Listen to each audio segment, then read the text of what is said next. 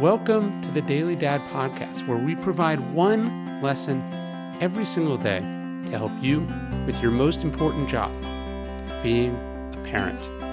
I'm Ryan Holiday, and I draw these lessons from ancient philosophy, modern psychology, practical wisdom, and insights from parents just like you all over the world. Thank you for listening, and we hope this helps.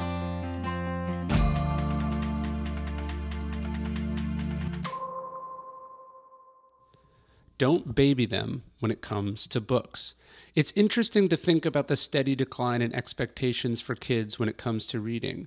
Not long ago, kids were taught Latin and Greek, and they were taught Latin and Greek so that they could read the classics in the original. Think of Aesop's fables. Think of children being read Plutarch's Lives by their parents. This is heavy stuff when you read old school books, you're struck by a few things. Sure, there's the racism and historical inaccuracies, but there is also an assumed familiarity with obscure figures from the ancient world and a willingness to wrestle with morally complex topics. There is a quote from George Orwell, which dates to the early 20th century, that accidentally illustrates just how much things have changed. Modern books for children are rather horrible things, he said, especially when you see them in the mass.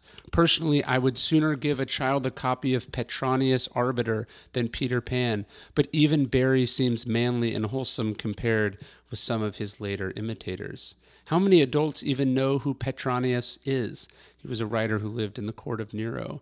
And how many adults today probably winced at the idea that a book should teach kids how to be manly? Even the idea of wholesome is controversial these days. It shouldn't surprise us that the children and young adult sections of bookstores these days are filled with so much infantilizing or absurd nonsense. Is that because kids are dumber than they were in Orwell's time or back before that? No. It's that we've stopped believing that they are capable of reading challenging books. So we provide kids' editions and give them silly picture books. We haven't built their muscles and then we wonder why they can't handle heavy stuff. Well, stop it. Push them Push yourself. They aren't babies.